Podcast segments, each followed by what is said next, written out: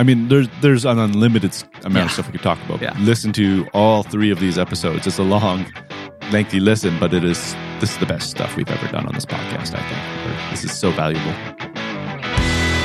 This is the Self Recording Band Podcast, the show where we help you make exciting records on your own, wherever you are, DIY style. Let's go.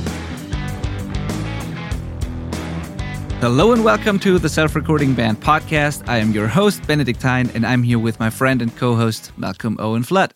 How are you, Malcolm? I'm great, man. How are you? I'm great as well. Thank you. It's been Awesome. um, a great like yeah most of it was great i told you before about my little computer issue i had but other than that it was a great day and uh, a great week as well Awesome. and i'm going into my last week of recording next week i have a drum recording up and coming up and that will be the last recording project at least Wild. that's what's Yeah. planned. And then I'm just Yeah. and before you are wondering, like I'm not quitting to the studio or audio work, but I'm I'll only be mixing and mastering from now on. And uh, it's a little weird to be honest. But we'll see. it feels weird Yeah. at the moment to like not have any recording on the calendar and just mixing and mastering, but uh, I'm really looking forward to it at the same time. Yeah, it, it- that's an interesting transition to make. Not no, sorry, not interesting because it's a it's something that happens all the time in this field. Um, people figure out what area they excel in and and then focus on that exclusively for sure. But uh, it's uh it's interesting in that recording's what brought you into this world, like into this industry. So it's hard to step away from the thing that got it all started. I think. Yes, absolutely. And also, the recording sessions, as stressful as they usually are, they are the only occasions where I actually meet people in the studio and are um, where I'm not just by myself mixing. Right. So, especially in times like these, like uh, we're talking, like if you're listening to this like two years from now, uh, it's still COVID era. And like in, in times like these, um, especially, it's cool to have people around sometimes. And those recording sessions were a nice opportunity to do that. Um, at least uh, when it was allowed in these. Um, but like, yeah, but like without that, I'm back on my own again, which I sort of love, but it's also sort of weird. I don't know, but I'm looking forward to it, and uh, it's a, it's an exciting transition for sure because now I can really implement all the things. I can focus on one thing. I can serve my clients better. I can. Uh, improve my craft more. I can really specialize and like be laser fo- laser focused on on certain tasks, and that's what I'm really really looking forward to. That's that's the whole point of it, and uh, it's it's gonna be cool for sure. Awesome. That's amazing. Yeah, I uh, I'm suddenly pivoting the other way, as I always seem to do. I'm constantly doing the opposite of what I think I'm going to be doing. Um, I'm I've got like a, a 16 song album coming up, um, so it's going to be more studio stuff than I've done in ages. So I'm excited though. It's an amazing band. I'm going to hold off on saying who it is for now, um, but uh, they are so prepared. They are like the the poster child of this podcast. I feel like it's like they've just done everything we've said, and it's so impressive to me. Oh, yeah. I'm I'm, I'm stoked. Yeah, that's uh, that that's the best. Uh, I had that with a mixing project where like the band did really check all the boxes, and it turned out just so amazing. And, and like, yeah, that's good for you. Like, I hope to. I'm curious to to hear what it is in the end and how it's how it sounds like. But Yeah, I think we're, we're going to be doing a like a hybrid thing where uh, they're going to be handling some of it on their own, and I'm going to be there for some of it. So it's kind of a co-production between me and the band. I'm I'm becoming a band member more than anything, I think. Um, and then of course I'll be taking the mixes over at the end. Yeah. Uh, but like the the demoing process, like they've just nailed the pre-production stuff we've talked about. They've got full-fledged multi-track demos for every song. If I listen to something and have an idea, I email it to them, and they like the same day they send back a new version. It's just so so awesome. I've already got the multi tracks for a song, so I can tweak stuff. It's it's great. yeah, it, that's that's awesome. And also, you can tell that they um, listen to what we say here on the podcast because they actually got help for the things that they can't do themselves perfectly. So totally. that's exactly Yeah, what we guys. preach and exactly the way to go. So that's the best combination, I think, when people listen to this podcast or any education like that and then do whatever they can do themselves, but also realize when they can't do something themselves or like when they when someone else can do it better and then they get the knowledge themselves but still bring on other people to help them that's the the, the best thing you can do the best combination and um, so I really, I'm really stoked when that happens. And like, Yeah. I already know that the outcome's going to be great because like that's how you do it. Yep. Yeah, it's, it's going to be fantastic. Um, it would have been fantastic even if we didn't do all this because they're a great band. So, Yeah. so, like, I would have to screw up pretty bad, but this is going to be just another level. Um, I think one thing more to say about this that's relevant to the series of podcasts we're doing right now about like the minimum viable requirements for a, a good mix um, once it reaches us is that we are doing one song start to finish all together. Um, so I'm handling everything on this one song, the first song. And then that's going to be our baseline for what they need to pull off once they start taking some of the elements on themselves. Uh, because they're going to, we're going to, and we're going to do all of that in like the real deal studio. And then, so say they have to do vocals at their home studio, they have to make it stand up with whatever we capture in the real studio. Like it's like if it's not getting to that level, then we got to figure something else out. That's the agreement. So it's like better's better. yes, absolutely. Yeah. Well, and I mean that's also the way to do it. To just start with one song uh, and like set a standard and like see how you work together. Yeah. iron out yep. certain things maybe like maybe some problems come up and then just find solutions for them and then once you get to the whole record it'll be so much smoother and so yeah. that's also the yeah, way to do it, actually. Three reasons we wanted to do it like that. The, the first was like the fail fast mentality. Um, so if there's something in this system or our workflow or our even personal like connections that doesn't work out, we got to figure that out on the first song, not have it suffer through six songs, right? Yeah. Um, and then the second thing was education. I'm I'm going to be showing them everything I'm doing so that they can try and take that and apply it as much as they can when they're DIY recording. And then three was that what I said earlier, the standard of quality is going to be established from that first song. Yeah. Um, yeah.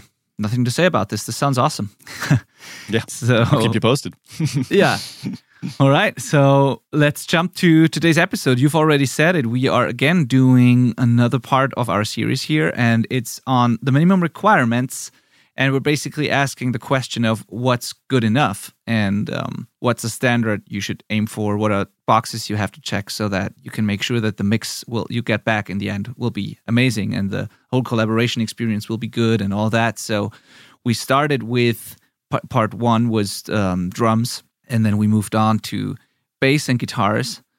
And in this part three we'll cover keys and vocals. Yes. and then we basically you have basically a pretty long, pretty extensive, in-depth checklist that you can go through. And I, I mean, it's it's almost like two and a half or whatever hours of, of content yeah. just on this. Um, so I think if you really take the time, listen to all three of those episodes, um, and like maybe refresh whatever uh, you yeah maybe maybe listen again before just before you start recording a project.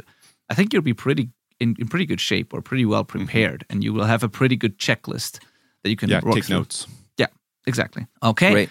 So uh, when it comes to keys, um, that's what we'll we'll start with. I'm gonna let you do the bulk here because keys is honestly something that I don't do as as often, which is funny because I play piano since like I'm five years old or so, and like so I, I I know how to capture them and what they sound like, and I can yeah but in the in the real world, like my day to day work, I just don't record or mix keys too often. Most of the right. time, it's just a post production thing where rock bands with like standard arrangements, drums, bass, guitars, vocals, where they will add post production elements and I'll get right. the MIDI or some committed files, and it's just here and there, like a little, you know, like a little whatever sub bass or pad or um, some effects, some drops, or some stuff like that, but not as part of the actual band. It's it's rare that a band I work with has a keyboard player in the band. Right. Yeah. Well, maybe let's split this up into keys and post production. So keys. There's kind of two types we got to talk about here. There is virtual instruments, which is going to be probably what most of us are dealing with, um, and that's a great thing. They're amazing. It's it's just truly incredible how great keys have been pulled off in the digital realm. Um, I've, I've got no problem with digital keys at all. Uh, so we'll start with that. The the thing that you want to do if you're using a virtual instrument um, in your DAW is send the mixer the wet version, so commit that rendering, and then also send them the MIDI. Um, so we get a MIDI file that's labeled piano, and then there's an audio file that's also labeled piano and that audio file is exactly what you were hearing and i usually end up using that but every once in a while the instrument's just so terrible and unrealistic that i will use the midi into my own library of instruments and find something that works a lot better um, it, it really just depends on what what it sounds like in the mix Uh, but if you give us both, you're going to be fine. There's you're going to have a, a, great result from that. No problem. Um, I guess just do look over your edits uh, of the MIDI, you know, and make sure there's not like weird, like little mistriggers of notes happening. Um, MIDI keyboards are pretty terrible in almost all cases. Like they really track badly. So it's worth just soloing the track and listening to the whole thing and using your pencil tool in your DAW to clean it up um, just a little bit. It'll it'll go a long way. Yeah. Anything to add to that? Yeah, I agree, and that's that's basically what I wanted to add to this um, when I when we go, went through the, through the outline because I agree that you should probably send MIDI or you should absolutely send MIDI and audio just as you would send a DI and an amp or um, like MIDI drums and committed drum instruments if you program drums. So it's just the same thing. But as with the drums, for example, whenever you send MIDI, make sure that it's it's it is the final performance it is edited and just know that if you haven't made a decision if you haven't really committed to the sound and all you're doing is basically so when the mixer tells you send midi that doesn't mean you should have asked the real tones and then hope that the mixer will come up with a tone for you choose the instrument fine tune the performance or whatever because that could happen easily sometimes. If people hear they should also send the MIDI, they're like, oh, well, then I guess um, they'll come up with something that will sound good. Mm. What Malcolm means here, I guess, is that you should still deliver the best thing you can so, and make sure the audio would be usable or be the best it can be um, with whatever you can do and just send the MIDI in in case so that we could swap like swap out the piano to something better. But like not expect Malcolm to choose the thing from the ground up or like to correct your performance or like it's that's just really important to point out to you because it could end up being a lot of work if you do that. I received projects where I, it was my fault to not communicate that clearly, and like I got stuff that was clearly not usable, like the audio. But then were they were like, uh, well, here's the MIDI, so just do whatever you think is right. And then it turned out that I would have to spend a whole day getting their MIDI performances to work right. and choosing the right instruments. And like I was basically producing and arranging instead of mixing. And the, yeah. you don't want that to happen. So no, no, uh, and yeah, I, have had a similar arrangement where they sent MIDI and they're like, "All right, like, can you use a different string library than what you used?" I'm like, "Well, I only have the one. I'm I'm not a composer. like, yeah, I don't have this giant terabyte of uh, of different strings to choose from. Um, so I can't. Sorry. Yeah, and also what people might not be aware of, depending on what instrument we're talking. I mean, keyboards or like it's a, like yeah, keyboards and strings and stuff like that. It should work, but whenever there are specific articulations that only a hmm. certain instrument can do or read, like when there are certain MIDI notes that are specifically on the map for a certain instrument, then you can't just take that MIDI, put it into another instrument, and it will work the same. So right. that's also something you have to be aware of. It could end up being a lot of work. And like I, a band sent me MIDI drums, for example, for um, for a record, and I wanted to use a different library.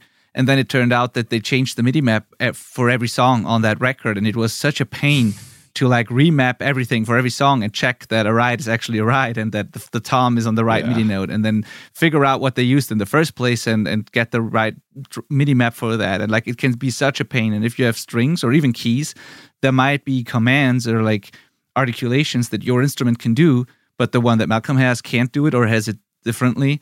And so mm-hmm. there's some communication to be done. And um, yeah, and d- don't expect a mixer to have all the sounds in the world because, as Malcolm said, it's not he's not a composer. So right, yeah, or the engineer, right? So if, if you're recording yourself, you are self-engineering.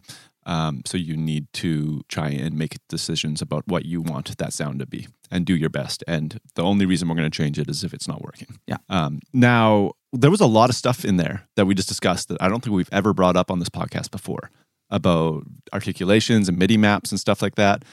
Uh, and we absolutely need to talk about that, but maybe not on this episode. What do you think? I absolutely agree. And you know what? I'm gonna make a note, and I'm right. I'm gonna write MIDI. General, a MIDI episode would be cool. Yeah, MIDI 101. Yeah, great, awesome. Let's do that. Awesome. So stay tuned for probably next week when we talk Maybe. about that. yeah, I got another idea, but yeah, that might be the one for next week. It'll be coming soon, anyways. Yeah, exactly, yeah. exactly. Okay, cool. So, anything else you want to add here? Like when it comes to actually um, yeah, just move on, I guess, because uh, that's the MIDI part. But there are things like real pianos and real keys or Hammonds or Rhodes or anything like yes. that. Yes. Yeah. So in that case, you're actually miking up an instrument, right? Um, or Ah, there's kind of an in between here. So let's say you bring in an electric keyboard like a Nord. Everybody knows what a Nord is. They're the super cool red keyboards that every professional seems to use. um, and they sound amazing. So in that case, like the organ in particular, I really love. And so if somebody comes in and has an organ part on a Nord, I'm going to take the audio right out of that and record it right in, like using a, um, like you could just go line in or DI box, whatever you want to do. Um, but get it in from there. So I'm not using MIDI in that case. But what I would recommend to our listeners is to still plug in the USB and capture the MIDI at the same time. Um, again, that's going to give us the flexibility to use a totally different organ sound if we want, or use that MIDI to trigger an entirely different instrument um, if you really needed to. So it gives you just a lot of power. But that, again, is a situation where the audio is probably going to be what we're going to use. But there's just no reason not to also grab the USB MIDI information, I think. Yep. Um, it might even lead to to you having another great idea maybe because if you capture the midi along with it um, and you do what malcolm just said use it for to trigger a different instrument you might do something like let's say you record a nord and you play bass notes with your left hand and some chords or like melody with the right hand. You could just look at the midi get rid of the right hand stuff and just send the bass notes to a synthesizer and program a cool bass line below it or add Yep. an additional layer, an octave down or something, and it will be perfectly in time because you just have to quantize, you know, or like the MIDI is in time with the, the audio already, and you just have to you can trigger whatever, and you have a, a, a second layer playing along with the audio in perfect sync, and you can c- come up with pretty cool sounds there. That and you can only do that with the MIDI. So yeah, no reason not to. That just Yeah, opens up I- a lot of creative opportunities, I think. another huge advantage say that the arrangement gets changed partway through um, instead of having to re-record the whole organ track you just ditch the audio file of the organ throw on a virtual organ onto your midi and reprogram that part of the song and you are off and running that that Yeah. easy Yeah. so after that we're on to acoustic keys so things like live organs or pianos um, Rhodes and stuff like that. In that case, you're probably using, I would say generally, people gravitate to stereo miking these instruments. Um, at least pianos. That's the norm. So the the first thing is just make sure your phase is good, um, which can be tricky on such a long instrument. um, and the the other thing, and I'm curious if you've had this, Benny, uh, is that I get distortion in my piano recordings that get sent to me all the time. Um, and I think it's just because it's such a hugely dynamic instrument that people aren't predicting the headroom they'll need, but I'm not positive if that's the case. Hmm, interesting. I haven't had that as often, at least. Um, not that I remember. What might be the cause for that? Maybe they get too close to like. Is it with upright pianos or like with grand pianos or? it could be both, but uprights is actually the one. Now that you mention it, I think uprights is where I most commonly encounter it. Okay, then it's interesting because I mean I don't know where people mic those in these cases, but like when I was thinking if you get too close to the strings, maybe. But even then, it's not a real like super loud instrument. I don't. I don't really know what what causes that. Uh, yeah, well, anyways, the like the moral of the story is just record quieter than you think with a piano. Yeah. I would say. Yeah, just be prepared because you you can be so soft and, and then really hammer. So it's like a huge dynamic range as possible. Um, I think that might be the and, issue. and a huge amount of frequency as well, right? So if you sound check on like some thinner trebly notes and then you drop down to this huge bass chord, it's going to be pretty dramatically different. Um, so be prepared, prepared for that. Make sure it's in phase, and again, if it should sound good, right? If it doesn't sound good to you, we're not going to be able to make it sound good. Yeah, Um, now, things with like Leslie's, uh, again, it's normally like a, a top and bottom mic. Just again, go for like a measure off your distances, try and make them the same, and make sure the phase seems to be great. Um, it's a, there's a lot of trial and error in that, but uh, just do do your best. Phase is going to be like the the biggest thing you can control, I think, in in that situation.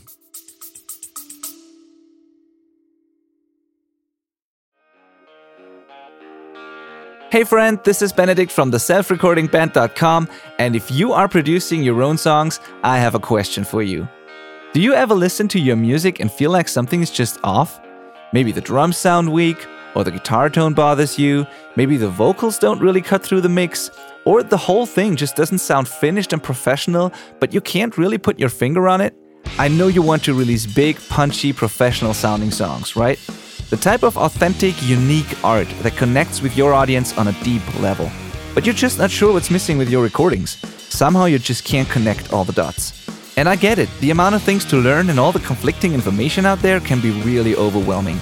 Especially if you're a lone wolf trying to figure it all out on your own, right? Now, here's the good news. Whether you've been self recording for years or you're just setting up your first home studio, I want to offer you my personal one on one help. As long as you are determined to put in the work, I'm offering a limited amount of free one on one coaching calls with me. On this hour long call, we'll dive deep into your recordings and create a personalized roadmap for you to finally solve the issues you're struggling with so that you can release music that you'll be proud of forever. If you are ready to see and believe that it's actually possible to achieve your goals and make the records you've always wanted to make, then go to theselfrecordingband.com slash call and apply for one of my limited coaching spots. I can assure you that making exciting and successful DIY records is very doable. We've done it, lots of other people have done it, you can do it as well. Talk soon, theselfrecordingband.com slash call.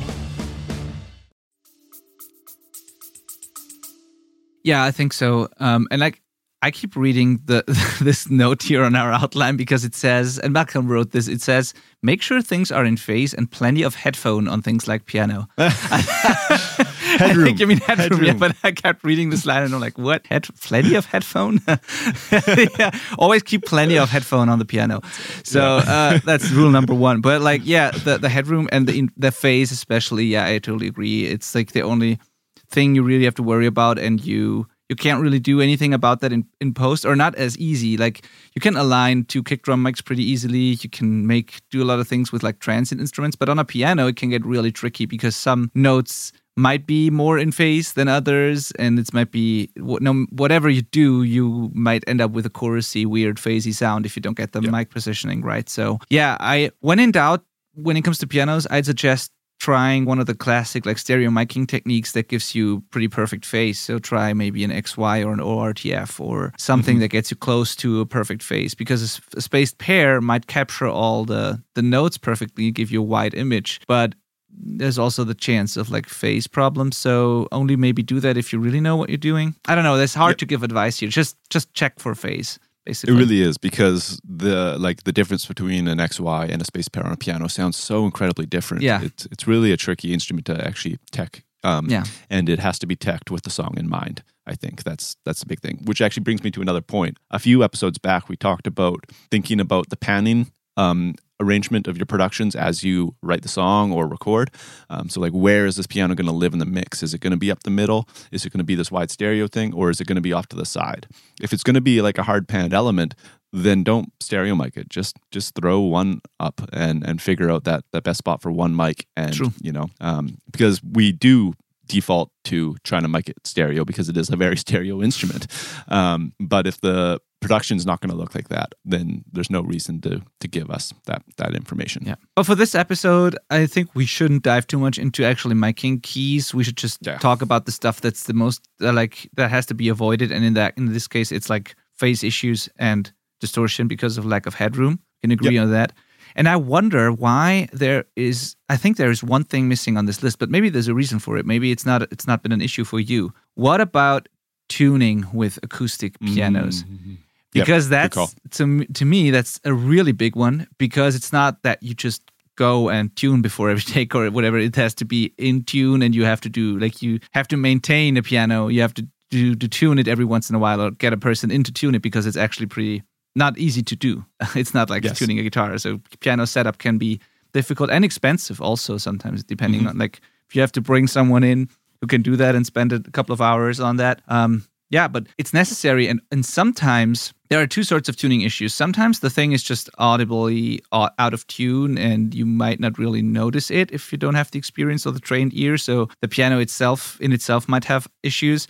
And sometimes it might sound well on its own but once you put it together with everything else maybe it doesn't work with your precisely tuned guitars and basses and like you can't put it together because the acoustic piano is just slightly off and whatever you do it just doesn't work Yeah. i had that happen so on its own it sounded fine but i just couldn't put it in the arrangement with everything else because it was just not spot on so i don't know did you have that or is that an issue for oh, you that, I can't believe I didn't even think to write that down. Yeah, that's that's absolutely crucial. Um, if you can't, if the idea of spending 100 to 300 dollars on getting your piano teched up before you record that song doesn't seem worth it use a virtual instrument Yep. um, and even still like old uprights which is what everybody seems to have um, even after a good tune are still like pretty imperfect most of the time like they've just been neglected for years usually because everybody finds a free piano and thinks they can fix it up Yeah. um, and again they sound often really awesome on their own but it's the the compounded effect gets pretty bad and there's been more than one occasion where we've recorded an acoustic piano and ended up re-recording a, a vst version later in the process because we've just been like this is not working Yeah, exactly. So just watch out for that, and uh, and maybe maybe have something. I mean, it depends on when you record it. Like you probably have some other instrument recorded before you do piano, so you have a reference. If you don't have a reference and you start with the piano, but plan on adding something else later, then absolutely program a reference and check if it's really in tune. There's no way around that, and and get it teched up before you record. Definitely. definitely Don't forget, it's just a string instrument. It's like it's the same uh, same principles apply as with other string instruments as with guitars and bass. You don't tune it as often, but it's just strings on a huge piece of wood, and you and it moves and changes over time, and you have to maintain it and tune it. i have a story to tell Yeah. uh, so when my band did a record at the warehouse i can't even remember who told me this i think it was probably the house engineer um, guy named zach blackstone i think. He was a great dude and great engineer. But elton john did a, a record there. Um, so this whole team shows up and they roll in this piano that they've brought specifically for elton john. And it's this grand piano with midi built into it. Um, and essentially he's able to play the part and then it can replicate that performance back literally moving the keys so replaying what he pressed like the keys are moving again without him It's that playing yeah, that the Yamaha thing, again. right? The, yeah, yeah, exactly. Um, and so he they set up and tech this piano. He shows up whenever, plays it once, and says, "All right, do what you need to do," and leaves. Literally played it once, and, and I'm sure it was awesome. It's but so then, they awesome. you know, like it's this crazy situation because at first I was like, "Well, like, are they going to like edit the MIDI?" And I'm sure there's a little bit of that, but the the cooler thing is that now they can just move the mics around as the performance just keeps happening and reteching, and they could have different parts with different miking setups, and that performance is is Elton. He's locked in there now. Yeah.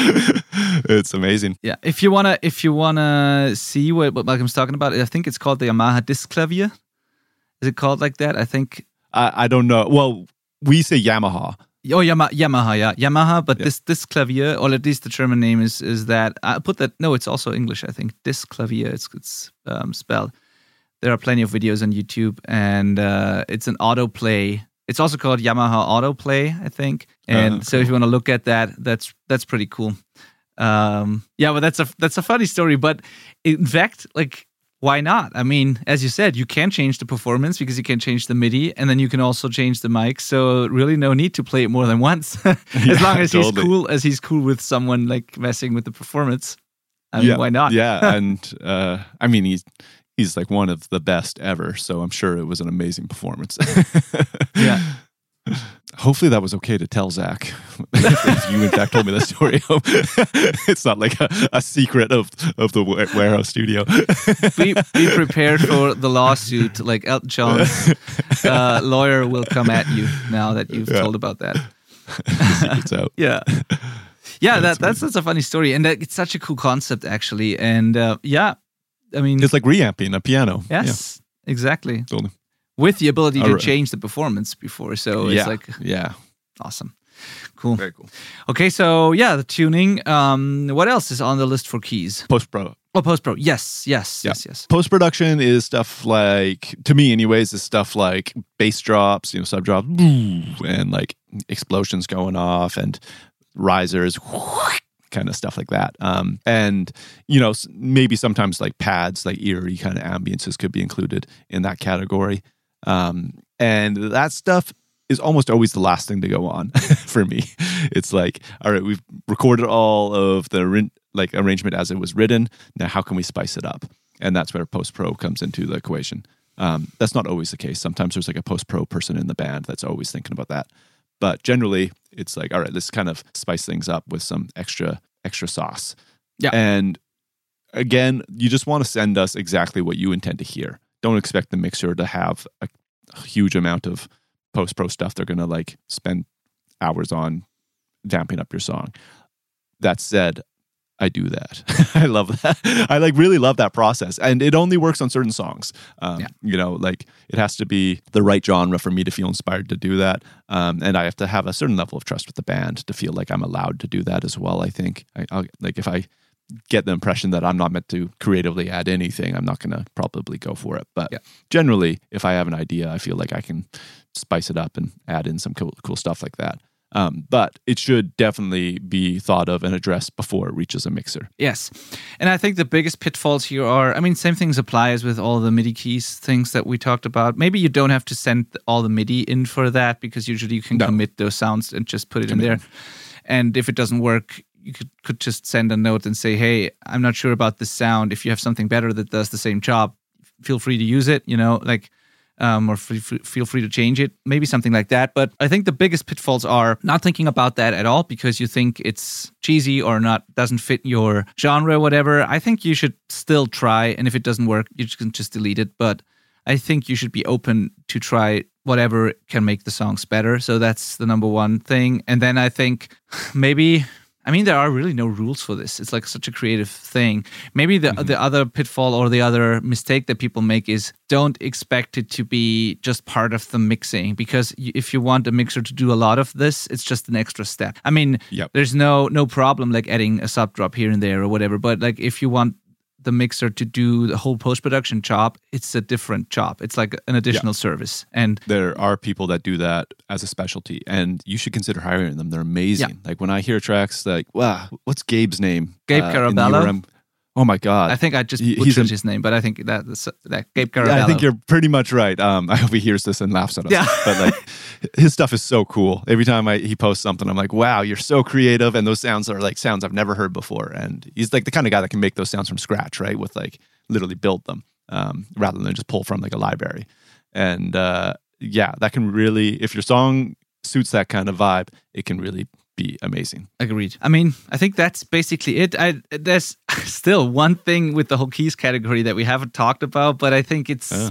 the same mistakes can be made as with guitars, uh, and that is the category of keys that are um, connected to some sort of speaker because you might have like a, I don't know, maybe there's a Rhodes like or like analog stuff that's connected to a speaker and you want to mic that speaker or you have like a Leslie cabinet or whatever. So I mean, same principles apply as with other things you mic, like when you whenever you mic a speaker. So that could be another situation with keys. Right. But in that case, just treat it as you would a guitar amp, basically. Yeah, Yeah, definitely.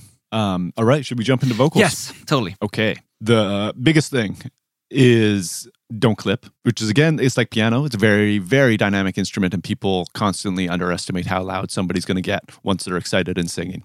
Um, so, whenever you do a sound check and you dial in your vocalist's level, turn it down like a couple more notches after you've found what they're at, because as soon as they start, they're going to be louder. I guarantee it. It's like a, a drummer with a snare drum. You're like, all right, hit your snare like you're going to be playing it, and you get a level, and then you turn it down one more because they're going to hit it harder as soon as they start playing. Hopefully, actually. Yeah. Um, so just be ready for that. Um, and then I think you added this, Benny, but make sure there isn't a bunch of room sound in the recording. And that's a very common thing is people underestimating room sound. Um, because if you're DIY recording, you're probably not necessarily having access to a compressor while you record. So you might think that the room sound isn't that big of a deal, but once you start piling on the processing that is common for a vocal and mixing, all of that room ambience really comes forward. So you want to err on the the dead side of a vocal, I think. Agreed. Uh, absolutely agreed. And um, you, you got to really know what you're doing and you got to really love the space you're in if you want to have it on the recording. We have a good discussion on that uh, in our Facebook community, by the way. Uh, so if you go to the selfrecordingband.com slash community, uh, that will take you to the Facebook group, which is free. And if you join that, there is a discussion going on because someone asked about like vocal room ambience and what to do about it because he was thinking about whether you should build a vocal booth or use like one of these portable mic screen things or if there are other other solutions if it matters at all if you should just rather spend uh, the money on, on recording gear instead. And people chimed in and gave good advice. So you might want to check that out. And the conclusion there basically was, as Malcolm said, get rid of the room sound, if if at all possible, and also um, maybe like eh, also it's it is important to do that before the recording gear even. Like i would i would find a spot in your in your jam space or wherever you record that just works and would invest in that because you don't have to invest much. You can do it yourself with little very little financial effort. And like i would do that before i would spend money on anything else. Uh, like as long as you have some mic and interface i would tackle the recording uh, the the the ambience of the room acoustics mm-hmm. first before I would invest into anything else because a better mic will just pick up more of the crappy room, and it's like, or like you know, so um, yeah, chime in, like check that out, join the Facebook uh, community.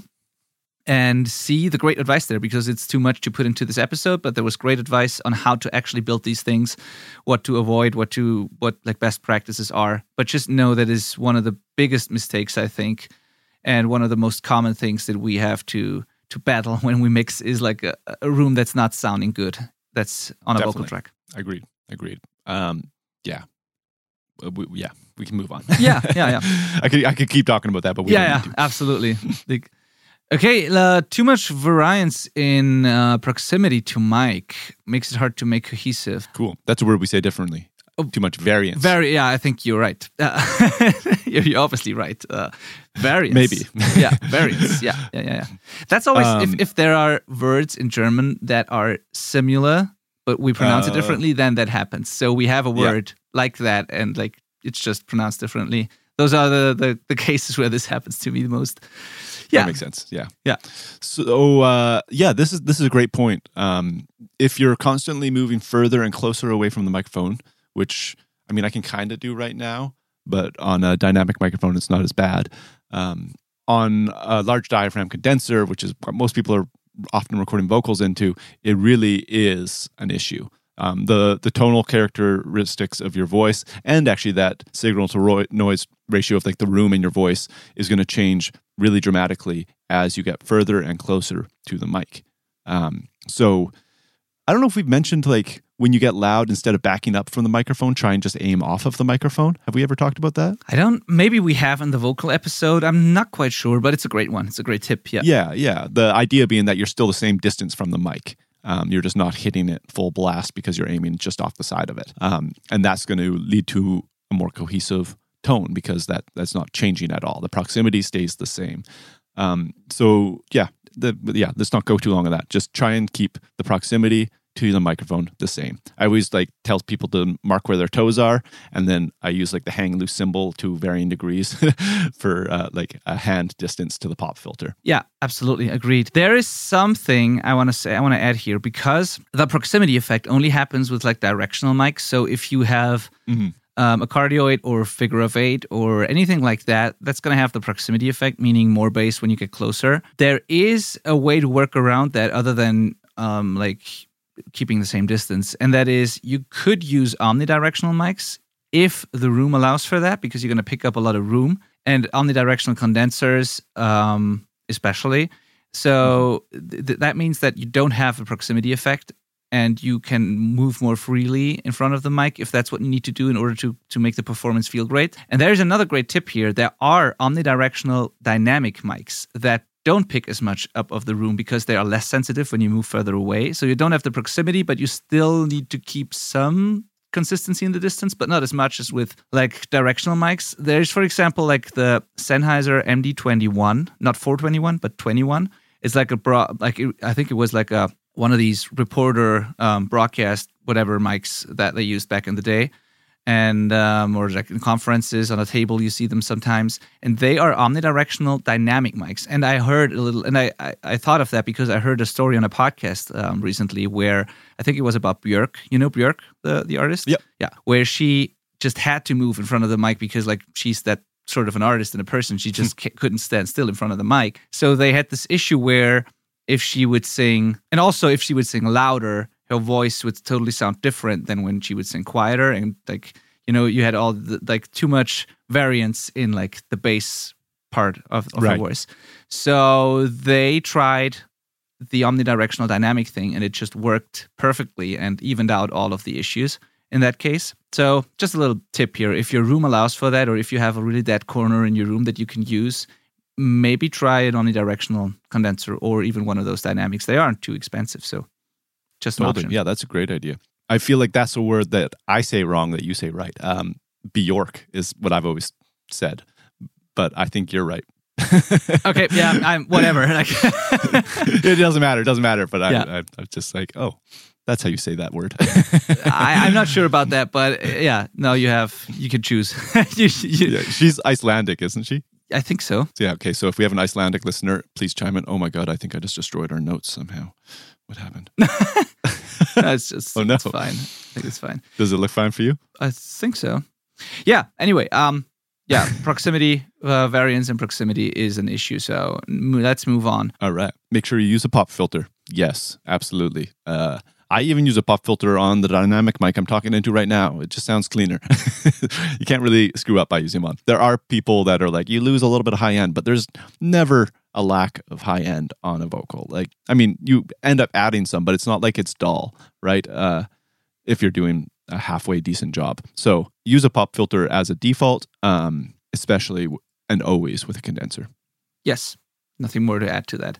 Yeah. I even use like the huge, like I'm talking to seven SM7 right now, uh, and it's not a dynamic, uh, not a condenser, but it like I always had pop uh, noise issues with it, so I use the big windscreen that comes with it, not the standard Mm-hmm. one, but the big one, for that same reason. So even if it's not a Yeah. condenser, I just try to avoid it at all costs. So Yeah, I, I just think not having those big puffs are more natural than whatever the pop filter or foam introduces. Yes. Um, it, the trade off is so worth it, yes, even if it's just once in a song. Yeah. Okay, cool. Um, that brings us to another noise issue, which is, or like not noise, but um, stuff that's not supposed to be um, in the in the recording too much, and that's sibilance. So your S's and like yeah, sibilant noises your mouth makes are really an issue sometimes, and most of the time it's because people only have one mic and they don't they cannot choose the right mic for the voice because I think especially when it comes to sibilance, mic choice is so key, and like some mics work perfectly with certain vocalists and others just don't. Um, and yeah, but if you if you're stuck with whatever you have and you can't change it, then mic positioning can solve that for you. So play with the angle, play with the mic position, try to get rid of of the S's and the harsh stuff as much as possible because this can really be a pain later on in the mix. And you might not notice during recording because it might sound fine to you, but once it gets compressed and we want to EQ a little air into it, like a little top end and all these things, these things can jump out very quickly and very like in a not pleasant way. So um, stuff that's not that might not be so obvious in the raw recording might become obvious in the mix and become a real issue here. So I'd always go f- for the darker side when in doubt, and then push some air in the mix instead of recording something with a really really bright mic that might be too sibilant. Agreed. Totally agreed. Um, too much gain on a cheap preamp. This is a, a, good point because most self recording bands are using the built in preamps on their interface, and sometimes they're a little cheap. uh, but they're they're amazingly good at the same time. Like we we are very lucky at this time of technology where the budget preamps are pretty great. Where they suck is when they're turned up quite a bit. They they perform much better when they're not maxed out um, or close to maxed out even. So again, take advantage of being able to record quietly. Just turn it up in your DAW with the fader instead of using the um, the preamp gain. And uh, or there are things called a Fethead or a Cloud Lifter, and I'm sure there's some other solutions out there, but they are inline gain boosts. So you plug them in between your interface. So from the mic into one of these into your interface. And that gives you some extra gain so you don't have to run the preamp as hot. That goes a long way, for sure.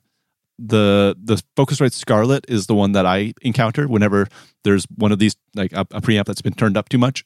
I, I ask, and it's almost always a Focusrite Scarlett. I'm like, I know that sound. Yeah. Yeah, and, and the truth is that most of the cheap interfaces of the same price range share the same chips, the same preamps. So whether it's a Scarlett or the Steinberg interface that I have or some others, I'm not sure which of these have exactly the same, but I know that most of these um, share the exact same technology inside. Like it's just stock components in that price range that they all use. So Right. they all have this issue. I have the, the issue with mine. I'm recording into a cheap two channel Steinberg interface here, and my Fethead is actually broken and I need to get a new one or repair it. So I'm not using it right now. And if I don't use like RX De-noise on my recordings for this podcast, it would be pretty, pretty noisy. And you probably, you might even notice compared to older episodes where my Fethead was working, that the mm-hmm. last couple of episodes were a little noisier. I did get Right. rid of most of it, but it's a noticeable difference right away. And it's exactly the issue Mike Malcolm describes. Yeah, I, I find it's not even just the noise floor; it's also like like a harshness to kind of everything. that Yeah. like like transients just get uglier. Um, and so, why does this happen? Why do you have to turn up your gain so much that, that you need a Fethead and a cloud lifter? We should mention that. It's just some mics don't have enough gain themselves. So, um, like an SM7B, for example, requires a lot of gain to get up to volume. Um, so, if it was on a drum kit, which is a very loud instrument, you wouldn't you wouldn't be worried really. But on a, a voice which can't go as loud as drums, you end up trying to make up for it with with your preamp, and that's where the situation arises. Yes. So probably not a problem with like condenser microphones. Nope. Agreed. Um, all right. Yeah, don't get too close. Um, I mean, that's that can cause a lot of issues. Um, don't get too close is on that list because if you do get too close, you can have too much proximity effect, so it can be too bassy. You can get too many like plosives, harsh S's, like the air of like coming out of your mouth goes directly into the capsule and like full blast, and it's gonna it can distort it can even like you could in theory at least you could even destroy your condenser mic if you like really blow into it and like so Yeah. um yeah just don't get too close it's gonna sound more natural more balanced less boomy and um you don't have you you're gonna have less issue with with like weird noises that your mouth makes basically Right. Yeah. Clean up the pre and post roll sounds of your takes. Um, so that means, you know, you start recording, you like hit record, and the singer's listening to the chorus, and they're kind of there humming along until they start singing on the verse, and then you send us these files that have like just 20 seconds of noise while they were waiting to sing of them like breathing and blowing their nose and stuff like that. And, and it takes a lot of time for the mixer to clean that up and that should have been done before it got to the mixer. So what all of the space where they're not singing needs to kind of be looked at and trimmed out. Um, that can even be depends on the sound you're looking for, but sometimes that means taking out breaths in like the middle of sentences and stuff like that. You know, um, I think if you're really producing your vocals, every breath should be left or taken out intentionally. Yeah, and you said left or be taken out, and that's exactly what you should do. So there's no recipe to do it every single time because some people say you always need to like get rid of all the breaths. No, don't do that. And some say always leave them in. No, that's not right as well. leave those in that are helping the emotion and the song, and get rid of those that do nothing for the song, basically.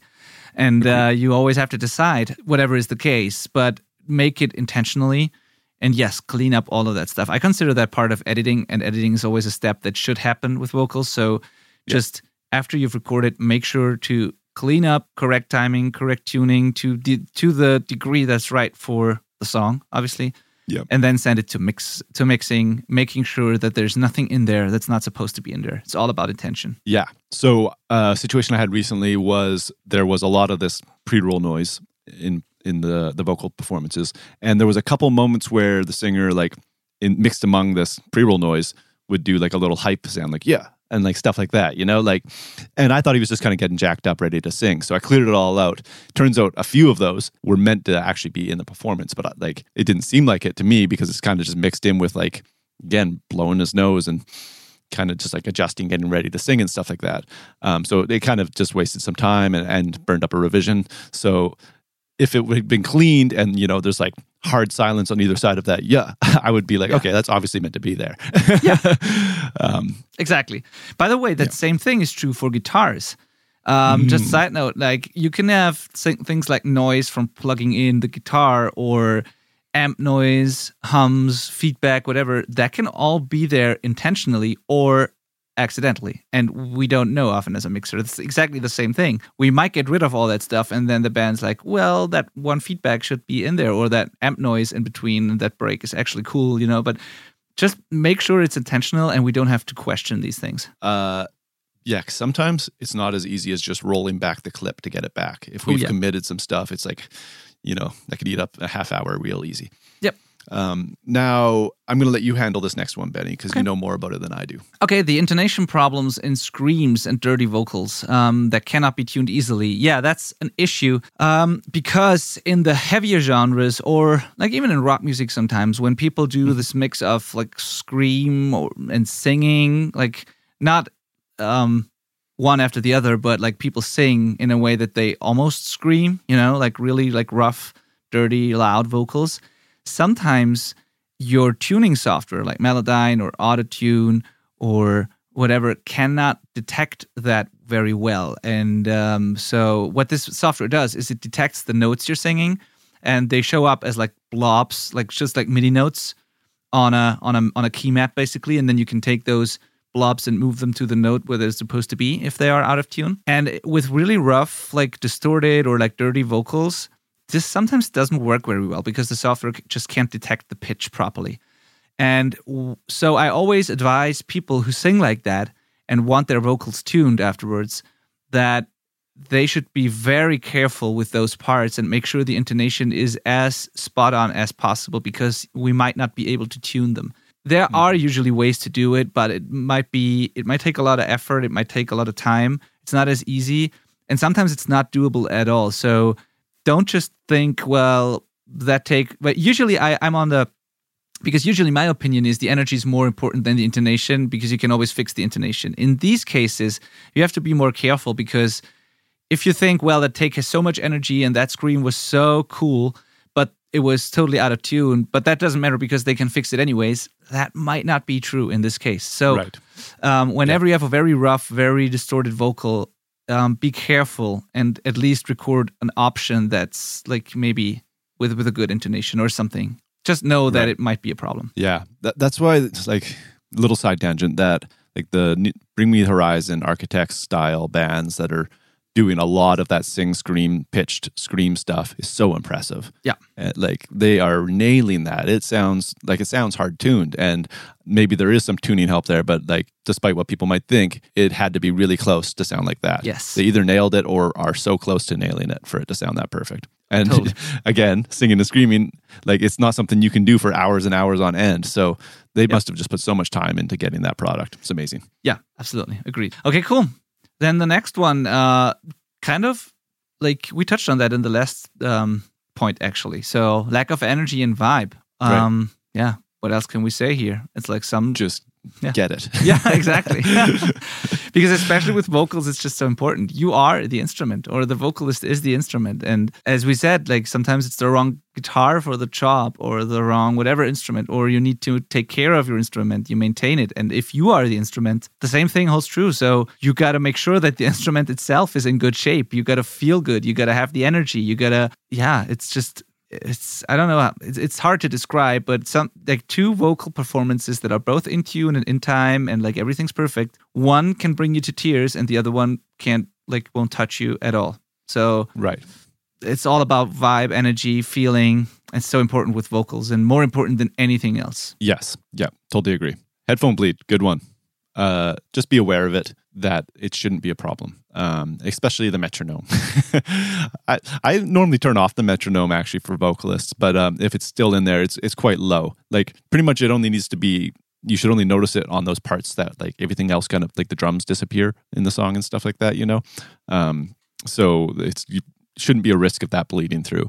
But you know uh, where this becomes a problem is maybe people aren't aware that the headphones they're wearing are open ear headphones, um, mm. where they bleed a lot and stuff like that. So just you know watch out for that. Also make sure there's not. Uh, another set of headphones in the room. Like, so if you were tracking a band right before you moved on to vocals with multiple headphone sets in the room, and then you go on to tracking vocals, but that other person's headphones are still like at their station, just blaring out music, that's a problem. Yep. Oh yeah, th- that's a good one actually.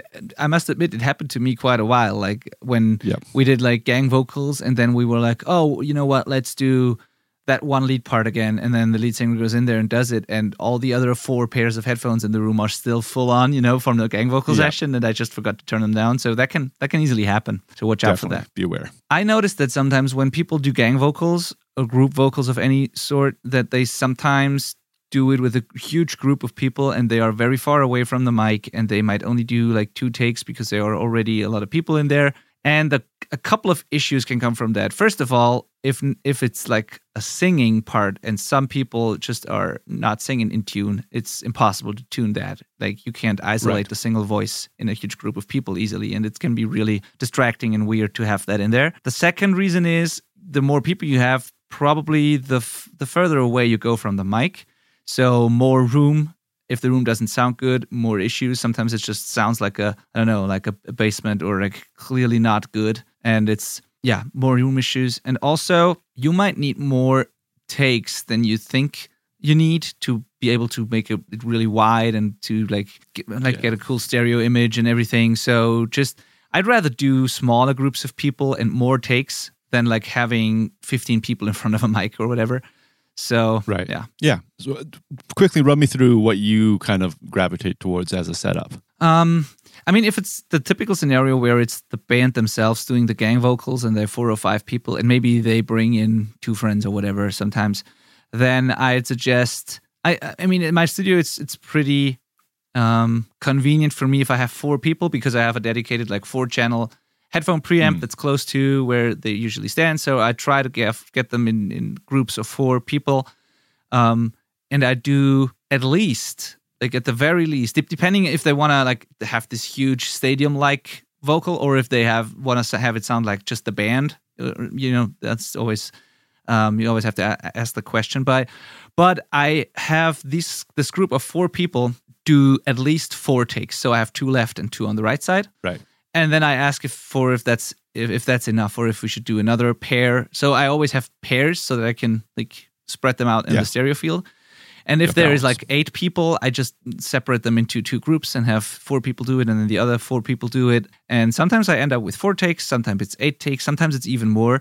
And if I want to create the illusion of really a lot of people, but I don't have a lot of people in the room, I try to mix it up every time uh, we do another take. So I I might rearrange the people. So one person gets closer to the mic, another one steps back a bit. I might um, change the position in the room slightly or whatever. I just try to make Yeah. it as different as possible.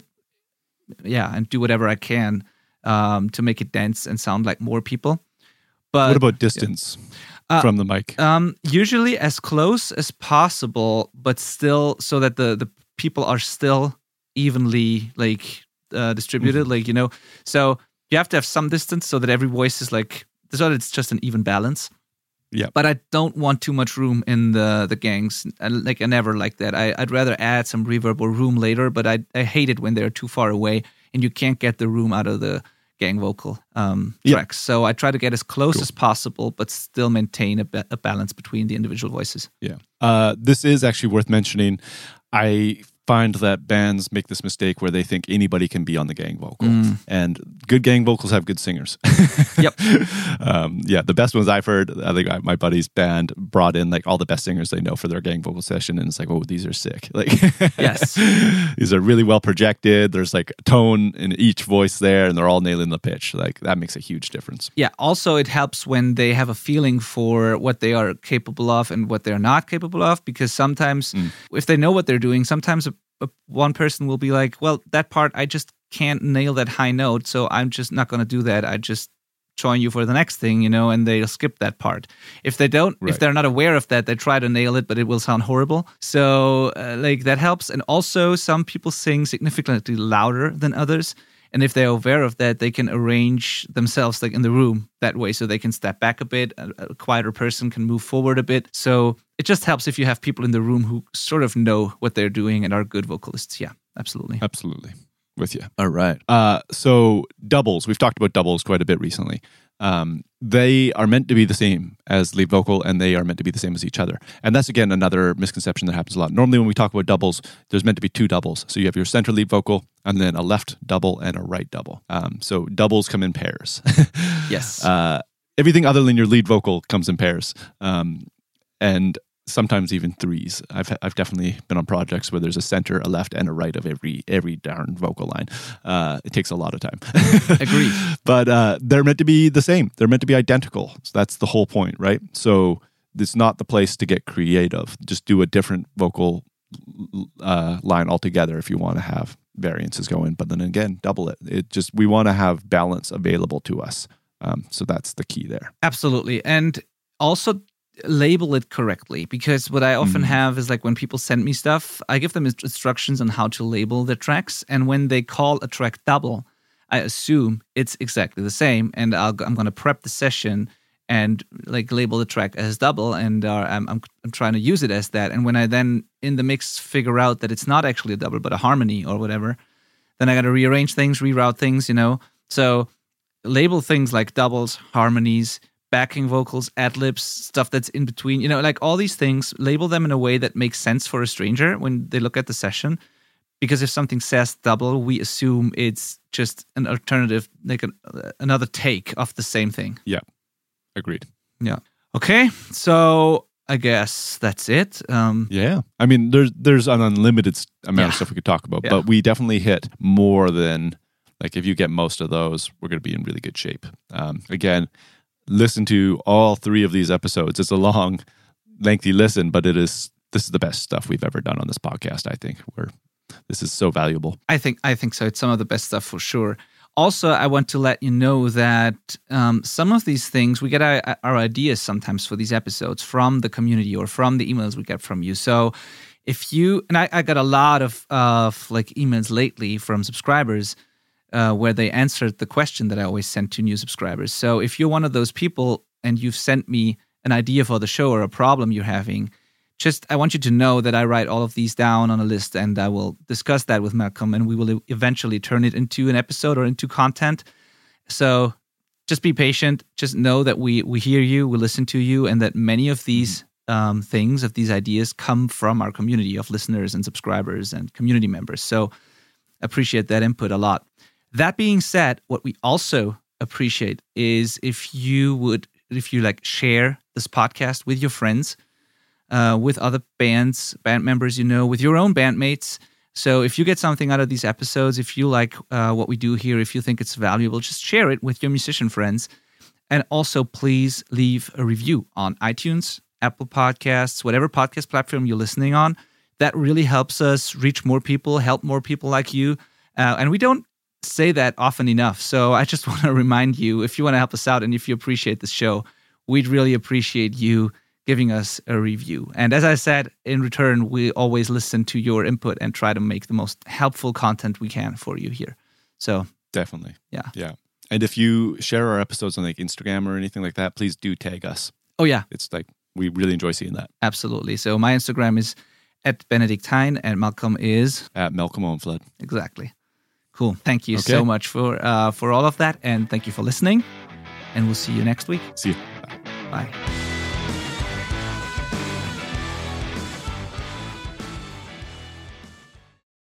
Hey, friend, thanks again for listening to this episode. If you enjoyed this one, just know that this is just a tiny fraction, a small taste of what we can actually do to help you completely transform your recordings and mixes forever.